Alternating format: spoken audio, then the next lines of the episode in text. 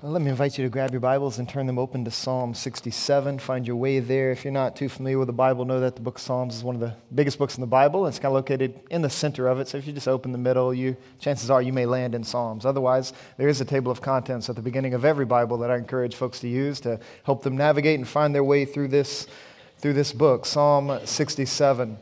Now, there are 52 weeks in the year, and no, no week is more significant than this week that we are stepping into. Now, I know that sports fans want to say last week is the most significant week because last week is a big sports week. It's an exciting week. You had the championship NCAA basketball game.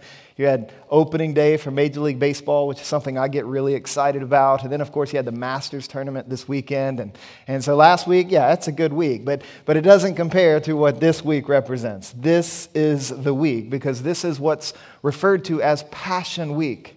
It's the week whereby we commemorate and celebrate the uh, gospel, the events of Jesus' crucifixion and his resurrection. You see, this Sunday is commonly referred to as Palm Sunday, and it's the Sunday where Christians all over the world uh, think about the moment Jesus entered Jerusalem, riding on a colt in humility, coming to serve, not to be served. And you know that as he entered Jerusalem. He went there for a reason. And a couple of days passed while he was rolling with his disciples. And then comes Thursday, and, and he brings his disciples into the upper room and he shares a meal with them, what we now refer to as the Last Supper. And through this meal, he explains to them the meaning of his death and what will be accomplished the next day with his crucifixion. And then later that night, he is betrayed by one of his best friends. He is arrested by some Roman officials. He is sent before Pilate, tried, and sentenced to death. And then comes Good Friday, where Jesus is led to the cross and he's nailed there, crucified for all to see. Shame, suffering, oppression, injustice, everything rolling down upon Jesus as he's hanging on the cross, and he would die there. After being, after being crucified, he would then be buried in a tomb, and a couple of days would pass. See, these days of just deep darkness for the disciples who had entrusted their lives to this Jesus who is now buried. He's in this tomb, and they're wondering, well, uh, we, we've put our hopes in this Jesus, and now he's dead. What do we do now? Is there any hope for the people of Israel? And even beyond that, is there any hope for the peoples of the world? And, and then you know the story would roll on into Sunday morning, and what we refer to as Easter Sunday, Jesus would step out of the tomb. He would resurrect. He would do something that no other human being has ever done in this world. And he would step out of the tomb victorious over sin, victorious over Satan, victorious over death, accomplishing our salvation once and for all. But understanding that this salvation that he accomplished with his resurrection is a salvation that is intended to be proclaimed to all the peoples on the planet that this news of his crucifixion and resurrection is too good to stay confined to one people group or confined to one small group of Jewish men and women in the first century. So Jesus would then meet with his disciples and he would rally them together and say, Look, all authority on heaven and earth has been given to me. I need you to go, therefore, and make disciples of all nations.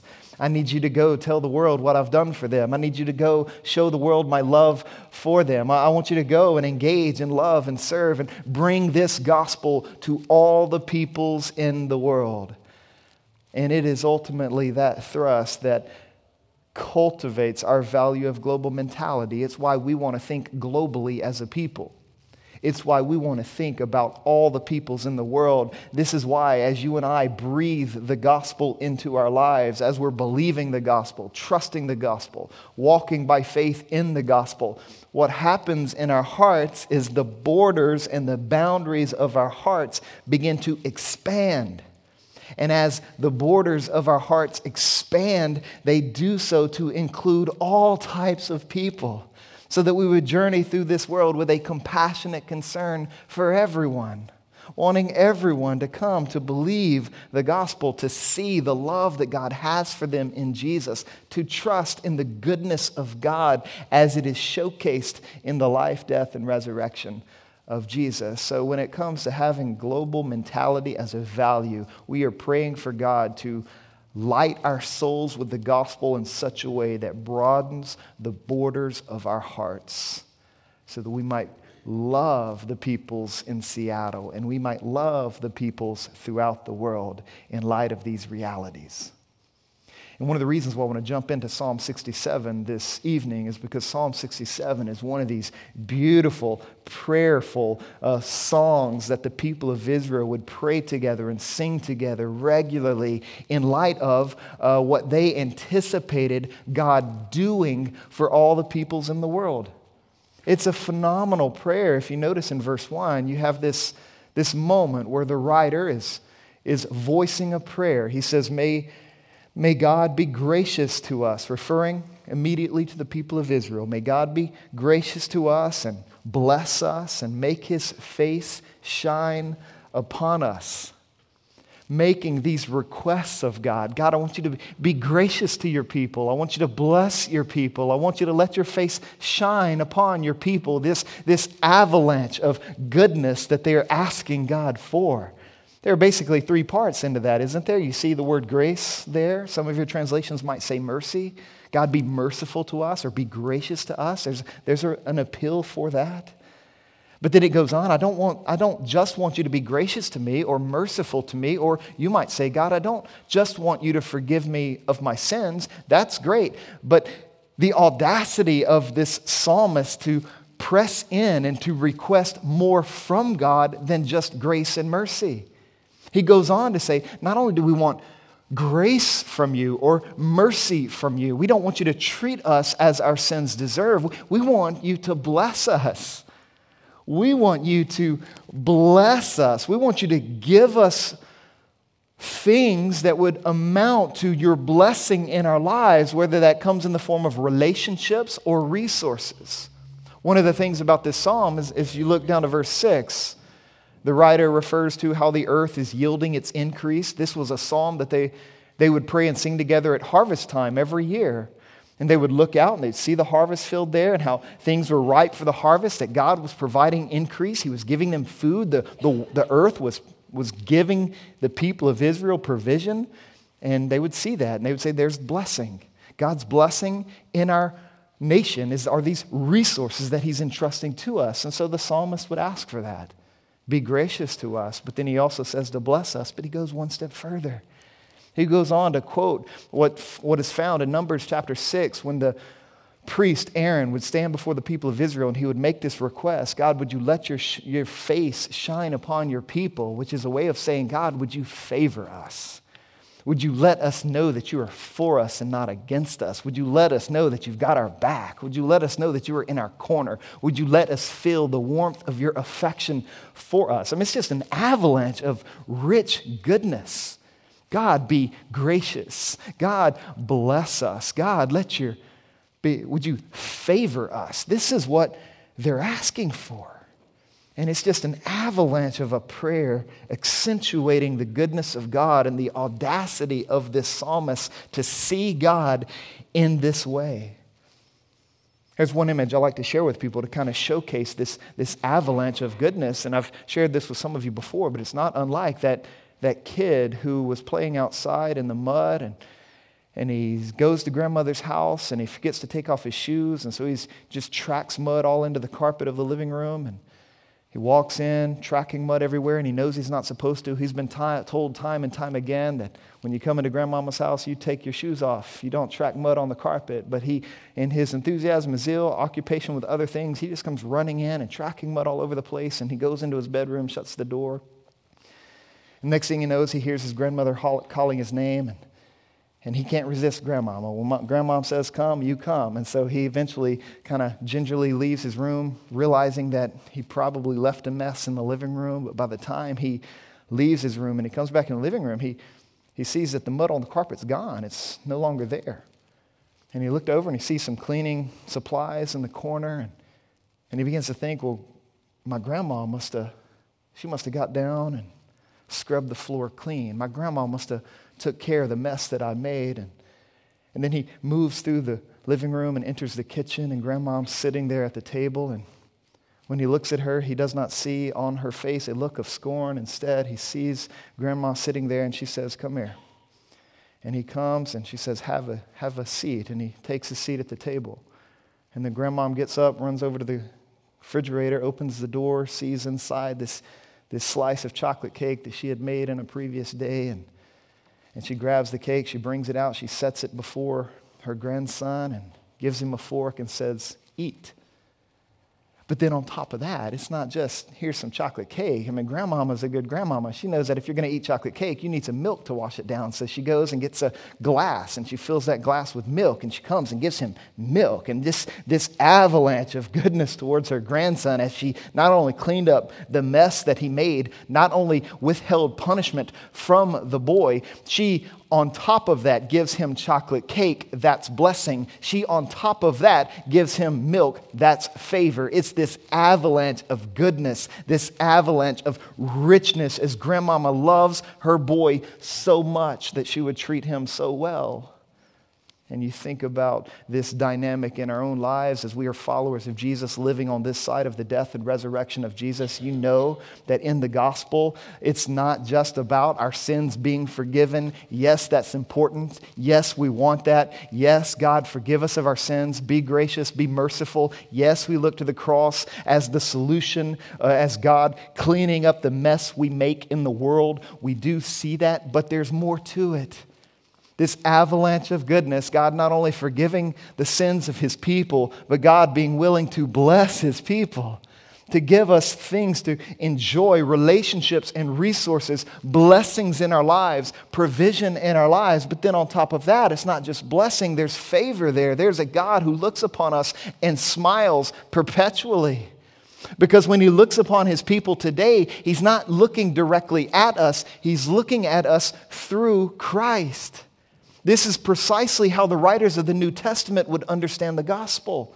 You get into Ephesians chapter 1 and listen to some of this language that Paul would use to describe these gospel realities that we have received. It says in Ephesians 1, verse 3 Blessed be the God and Father of our Lord Jesus Christ, who has what? Who has blessed us in Christ with every spiritual blessing in the heavenly places then you drop down to verse 7.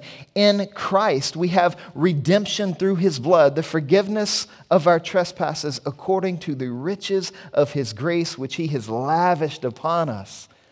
Grace upon grace, an avalanche of goodness coming our way in Christ as a result of his death and resurrection. You get into 2 Corinthians chapter 4 verse 6 and you read a similar statement where Paul says, "For God who said, let light shine out in the darkness has shone in our hearts to give the light of the knowledge of the glory of God in the face of Jesus Christ." Forgiveness, blessing and favor coming to us in Jesus. Jesus is the, is the ultimate answer to the prayer of Psalm 67 1. Jesus is why you and I tonight can pray this prayer and pray with confidence, knowing that God is ready and willing to answer the prayer that He would that we would receive His grace, His blessing, and His, and His favor because we are in Christ. But notice the point and the purpose of that prayer. Because some of you might hear that and you may be tempted to think, okay, Christian life, the Christian life, my salvation, the life that I'm living in this world right now is all about me. It's all about me and my forgiveness. It's all about me and my blessing or God's provision in my life. It's all about me and my favor with God. But notice what's driving the psalmist in this prayer. It's not just him asking this for his own sake or for the people of Israel's sake, he's asking for these things for a purpose. This is a worshiper whose the borders of his heart have expanded, and he understands the reason God has been so good to him as well as the people of Israel. And as you and I are gathered here in the church today, we need to understand the reason why God has been so good to us in Christ, us in the church. And it's found there in verse 2. Why has God forgiven your sins? Why has God blessed you? Why has God shown you favor? Why do you have the privileges you have as it relates to the gospel, being able to hear it and grow in it? Why do you have the jobs that you have, the resources you have, the relationships you have? Why do you enjoy the life that you may be enjoying in this moment? Well, verse 2 tells us. The psalmist prays, God, would you give us these things that your way may be known on earth, your saving power among all nations? There's the purpose. The reason he wants these things from God is so that God's way may be known everywhere, that God's saving power may be realized by all peoples in every place. This is the thrust of the psalm. Everything he's asking for, he's asking for the sake of others. And notice that word there in between verse 1 and 2. There's a little word, you might see it inscribed in your Bibles there. It's called the word Selah. It's the word that means to pause. It's the word that means to take this in. It's a word that means to revel in that which you just read or that which you just sung or that which you just prayed. And so there's a sense where verse 1, you ask God grace, blessing, favor, and then you, you're to pause, you're to breathe, you're to take it in, but you're not supposed to stop there. It's not a period, it's not a, an ending to a sentence. It's, it's just, okay, yes, revel, enjoy the fact that God has been so good to you, but understand that there's a reason that far surpasses you. And so you pause, you take it in, but then you move into chapter, verse 2 and you say, I, I need it. I, I want these things so that your way may be known everywhere, so that your saving power would be made known among the nations. My, we moved into a house that was built in 1908 and has a house that was built in 1908. It's an older house. There's a lot of quirks to it. There's a lot of things that uh, break and need attention. And uh, I'll be honest, one of the main reasons why I wanted to move into this house is because it had a wood burning stove. And I never had a fireplace and things growing up. And so I wanted a fireplace. I was really excited about this wood burning stove in the living room. And, and I walked in. We, we hadn't even unpacked our boxes before I'm trying. I think it might, it might have even been July. I just wanted to light this thing. So I'm putting wood in this wood burning stove. And light it up. And next thing I know, smoke is just billowing out of this thing, filling the living room. My house smelled like a campsite for the next two weeks. It, wasn't, apparently, the previous owners just kind of set it in there, giving the impression that we had this functional stove in our living room, but it was just, it's nothing, it's useless. It's just this big eyesore now in our house. But, but one of the cool things about a wood burning stove, if you've ever been around one, it's probably good that it doesn't work because I do have three little kids. And if you light a wood burning stove, you know that the way they're designed is to emanate heat, right? The moment you light the fire, heat just emanates. It moves in all t- directions, and it's hot to the touch. And so it just kind of emanates and presses heat throughout the room just by burning and how it works. It's different from a stove, right? It's different from an oven. You go into the kitchen and you light your stove or your oven, your regular uh, kitchen appliance, you light it, and what happens to the heat? The heat stays contained. It's concentrated in the oven, but it's not really projecting heat outside of itself. It's not, it's not really going anywhere or doing anything. It's just concerned with that which is inside of the oven. Well, when it comes to God's grace and His blessing and His favor in our lives, understand that the purpose of His goodness towards us in Jesus is to light our souls in such a way where we spiritually speaking, function like a wood burning stove where the heat of his goodness towards us doesn't stay concentrated within us like a stove but it or like an oven but it emanates from us more like a wood burning stove. So we want that. We want god to light us up so that heat would just emanate from our lives from our church and we would have an impact warming up the world for his glory. This is essentially what the, what the psalmist is praying for in verses 1 and 2. Be gracious, bless me, let your face shine upon me, but not for me, not just for me, for others. Light my soul and let the heat of your grace and blessing and favor just emanate from me. That's that's what we're going for in this psalm. But then notice the direction it, it takes. It says, or the scope of it in verse 2, that your way may be known on earth and your saving power among all nations. But then listen to the emphasis in verse 3. Let the peoples praise you, O God. Let all the peoples praise you. Let the nations be glad and sing for joy, for you judge the peoples with equity and guide the nations upon the earth. And there's that pause again. Then in verse 5, let the peoples praise you, O God. Let all the peoples praise you. Who are the peoples? Who are the nations? Now, when you hear that language in the Old Testament, or when you hear that same language echoed by Jesus in the Great Commission when he's standing before his disciples and he says, All authority in heaven and on earth has been given to me. Go therefore and make disciples of all nations. Understand that Jesus and the Bible is not referring strictly to geopolitical nations, it's not talking about the United States of America.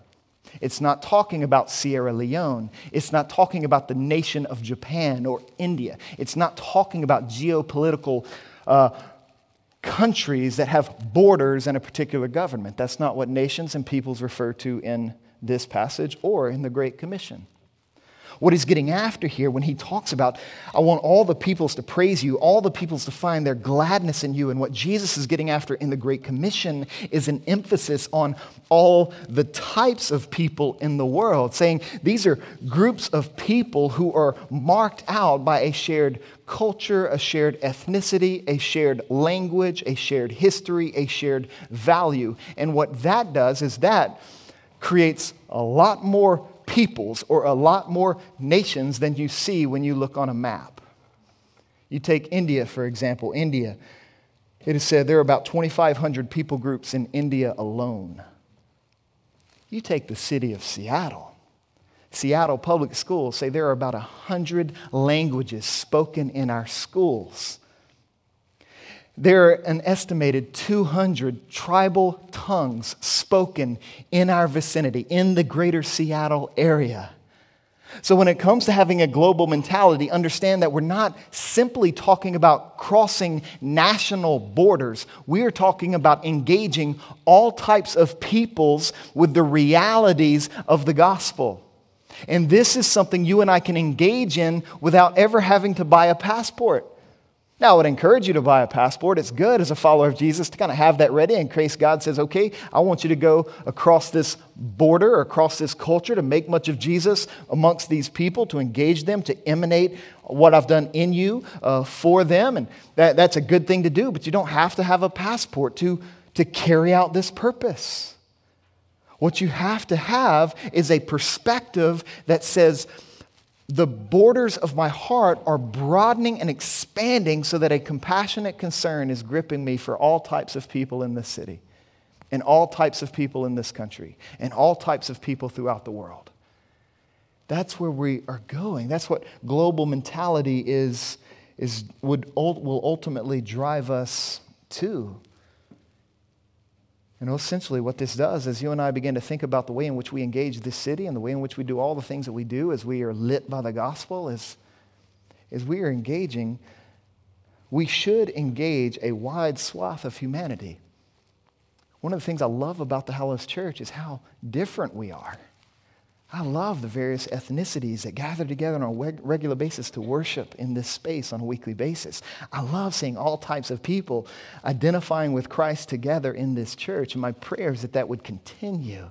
One of my biggest fears is to step into a room with a bunch of people who look just like me, or act just like me, or have my same value, whatever. I, I that, that's a fear of mine. And so I love the way God is growing us and building us and knitting us together because it is indicative of His heart for all types of people in the world. And our church should be a microscopic picture of that grand reality, of that grand design when you think about not only Psalm 67, but you think about Matthew 28 when Jesus emphasizes the nations in the lives of His disciples. But then you look back at verses 3 through 5 and you get something about the motive, what ultimately drives us to all types of people, what drives us to the nations, what drives us to the peoples. Well, it's a motivation that might surprise some of you because some of you think when maybe you've been around Christianity and you heard guys like me talk about missions, whatever the case may be, and you walked away thinking, well, now I feel guilty because uh, there are all these people who haven't heard the name of Jesus, or now I, f- I feel guilty because I feel like um, I'm not uh, doing enough to, to love and serve those who might not be like me or to get the gospel out or whatever the case may be. Notice what the motivation is in verses 3 through 5. The motivation in this psalm is not guilt, the motivation in this psalm is gladness. It is gladness that drives us to the nations. He's saying, Look, when you find your heart glad in God and you are satisfied in God and you are resting in God and you are joyful in God, that dynamic in your heart will emanate from you, and you will find a desire to see other people finding joy and gladness in God, that other people would experience the grace and mercy, the favor and blessing that God has for us in Jesus. Our motivation is gladness, it's not guilt. And that makes a world of difference in how we approach this thing called mission or how we approach the, life, the, the way we are to receive the blessing of God into our lives as we try to use it for the welfare of other people. But also know that when we talk about this idea of joy and gladness, that some of you might not have much joy and gladness in your heart right now. Maybe you entered this room and there's a dullness to your relationship with Christ. There's a dullness to your gladness in God because maybe some things have gone down, or you're in a stretch of life that's just been hard, and, and the grind of life is just kind of wearing you down, and you're wondering, well, what does that mean for me? If I'm not very joyful or glad in God, uh, is there any hope for me in light of this picture in Psalm 67? And to that, I would say yes. And to that, I would say, think back on Passion Week. What was it that drove Jesus to the cross? Why did Jesus go to the cross when he entered Jerusalem? Do you think there was a lot of joy and gladness in Jesus when he entered the Garden of Gethsemane? When he walked into the Garden of Gethsemane and he's wrestling with the will of the Father, he knows the Father has said, You're going to the cross. You're going to drink the cup of my justice, of my judgment, of my wrath. That's going to happen. And Jesus is a smart guy. He understood what that meant. And so he began to think through drinking this cup. And he even asked, God, would you, if there's any other way, let it be so. Would you take this cup from me? But ultimately, he said, Not my will, but your will be done. But there wasn't a lot of gladness, there wasn't a lot of joy in the immediate moment of Gethsemane.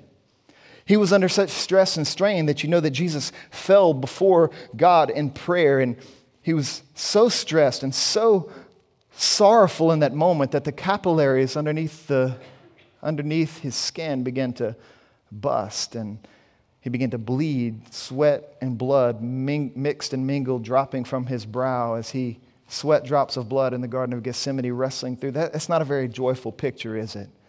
That's not a very glad moment. But he kept going, he kept pressing in. What was it that caused Jesus to get up and keep going? Well, Hebrews chapter 12, verse 2 would tell us Hebrews chapter 12, verse 2 would tell us that it was the joy that was set before Jesus. It was the joy that was in front of him that caused him to endure the cross, despising its shame, to go through all that he went through on Passion Week. It was a joy that was before him, not necessarily a joy that was driving him or that he was sensing in Gethsemane. And when it comes to you and I being swept up into the dynamic of Psalm 67, when joy and gladness becomes a motivating factor in our lives, understand that we are living for a joy that is set before us.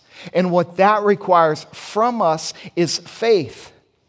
Because faith sees that I may not be feeling very joyful, I may not feel much gladness in God in this moment, but in faith, I'm believing that it's waiting around the corner. There is a joy set before me, and I'm moving in faith towards that. That's what faith does. Faith has this uncanny, uncanny ability of bringing the future into the present and living a light in light of that which is set before us. That's what faith does. On the flip side of that, unbelief doesn't. What unbelief does is unbelief takes your given situation or your present moment and projects that into the future. So, what happens if we're struggling with joy and gladness in God, and if that's not a very strong motivation in our discipleship, we think, okay, well, if I'm not very joyful in Jesus, then he must not be that good. Or if I'm not glad in God right now, then, then he must not be that satisfying. He must, he must not be wanting to show me grace and blessing and favor. And so I'm just going to take this bad feeling, this bad sense that I have right now, and I'm going to project that into the future, drawing the conclusion that my present is forever. But that's unbelief. You know as well as I do, if you've been walking through G- with Jesus through the world that is, that yes, as you do so, every day isn't better than the day before. We're not always exploding with joy and gladness in an exuberant countenance showing kind of way. That, that's not real. This is why I love the Psalms so much because the Psalms are some of the most real writings you can read about life in a fallen world in the Bible. The Psalms touch on every aspect of the human condition. Every emotion is present there, every frustration is present there. There's even a moment when David, who wrote a lot of the Psalms, when he's struggling with his joy, He's struggling with his joy simply because there was sin in his life. And, and because he had sinned, he had lost his joy. His gladness was dampened because of something specific that went down in his life.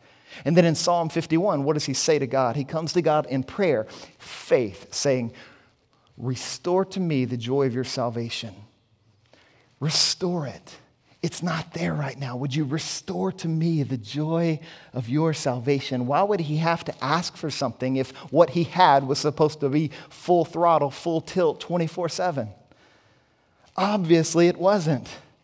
Obviously, there was a need for David to come before God and say, God, restore to me the joy of your salvation. I need your help. Obviously, there's a reason for the people of Israel to come before God in verse 1 and say, God, would you be gracious to us? Would you bless us? Would you let your face shine upon us? There was a reason there. They needed for that, those realities to be rekindled in their heart. And so they would come together in faith, praying in that direction, looking towards the few, hoping the future to be brought into the present, that what God has promised to do and be for his people, he would do and be for his people to some degree, even now. Faith, bringing the future into the present. And you see this when you end the psalm in verses 6 and 7. Because as the psalmist moves through this language and he's emphasizing joy and gladness and how this is what drives us, but it's also that which we want to see other people come to find and rest this gladness, this singing for joy, this rejoicing and worshiping the God who made them and the God who redeems them. And then you get to verse 6 and you see this dynamic. Again, the earth has yielded its increase. God, our God, what? Shall bless us. It's future oriented, right? Is faith. God's going to bless us. God will bless us. God shall bless us. Again in verse 7, God shall bless us. Let all the ends of the earth fear him. That's faith, right? That's confidence. But again, what accounted for the psalmist's confidence in those two verses? Well, you look at verse 6 and they look, remember, as the earth had yield, has yielded its increase, they were given a glimpse of God's goodness towards them with the fact that they had food to eat. And because they had that glimpse, they were able to look to the future for a greater blessing. They could trust the goodness of God to be better for them in some day ahead. And what I would contend is that all the all the, the trajectory of Psalm 67 was its emphasis on grace, with blessing, with favor, on its emphasis on joy and gladness, with its emphasis on all the peoples in the world, with its emphasis on this future blessing. Psalm 67 drives us to the gospel, which then ultimately drives us to the end of all things. When you get to the end of the Bible, what happens? We are given a picture of where everything is heading. We're giving a, given a picture of all nations, all peoples finding joy and gladness in God, but it's in the future. Revelation chapter 7, verses 9 through 12. Listen to this description. Revelation chapter 7, verses 9 through 12. After this, I, referring to John, one of the original apostles' disciples, he looked and behold a great multitude that no one could number from every nation, from all tribes and peoples and languages, standing before the throne and before the Lamb, clothed in white robes with palm branches. That's, palm, that's where Palm Sunday is one of the images of this day. Clothed in white robes with palm branches in their hands and crying out with a loud voice Salvation belongs to our God who sits on the throne and to the Lamb. There is coming a day when a remnant of every people group on the planet rallies around the throne of Jesus, singing, Salvation belongs to our God. That's the day we're living towards. And we live towards that day by faith. And so, in faith, we come to God regularly and we make this prayer constant on our lips God, be gracious to us, bless us, let your face shine upon us. Why? So that your way may be known among the earth, so that your saving power would be made known among the nations. Why do you want God to be good to you? Do you want God to be good to you just for you? Or do you want God to be good to you for the sake of the nations, for the sake of all the peoples in the world? I assure you, the difference makes all the difference. If we are going to be a people who experiences the rich goodness of God, His grace and His blessing and His favor as a people, as a church, we must seek it with an eye towards the other. God, give us whatever you deem necessary for us to lead other people into the white hot enjoyment of you that more and more people of every ilk would come to trust the gospel and find joy and gladness in Jesus, that we would live to that end. And in those days when we're struggling with that motivation, in those days when the world that is is pressing upon us and joy is lacking, gladness is, is fading, would you, would you shore up our faith? Would you help us to come humbly before you, constantly asking, God, be gracious. God, bless us. God, let your face shine upon us. We want, we want your will, your purpose, your desire for the nations to be satisfied. So would you give us, would you work within us in such a way that would cause all of your love and your justice and your compassion and your fairness to emanate out from us, your people, in the church? So we want this prayer to be constant on our lips. We want this prayer in Psalm 67 to captivate our lives, the purpose, the thrust, the trajectory of it. And I assure you, church, the Hallows Church, who we are to be in this city and who we are to be in this world, if you and I are seeking the grace, the blessing, and the favor of God, not simply for our sake, but for the sake of others, we're going to experience God do things in and through our midst in ways we've never experienced before. God promises to bless the work that He has called His people to do, the, this desire to see all peoples come and sing for joy, all peoples to come and find their gladness ultimately in God. And so let's be this prayerful as a people. Let's live by faith and ask God to bless our church to the degree that we square up with His purpose to bring blessing and grace and favor to all the peoples in the world. Let's pray. Heavenly Father, I, I ask that you would be gracious to us. I ask that you would bless us and let your face shine upon us so that your way may be known throughout the city of Seattle and beyond, so that your saving power would be realized in the hearts and minds of all types of people all over the planet. God, would you let that be? Would you make that a reality? God, would you give us grace to live by faith towards that end? Father, would you do such a work within us that your saving power would emanate from us in ways that would bring your blessing to the world, in ways that would lead others into finding joy and gladness in you. God, I ask and I pray that you would do that for us in Jesus' name. Amen.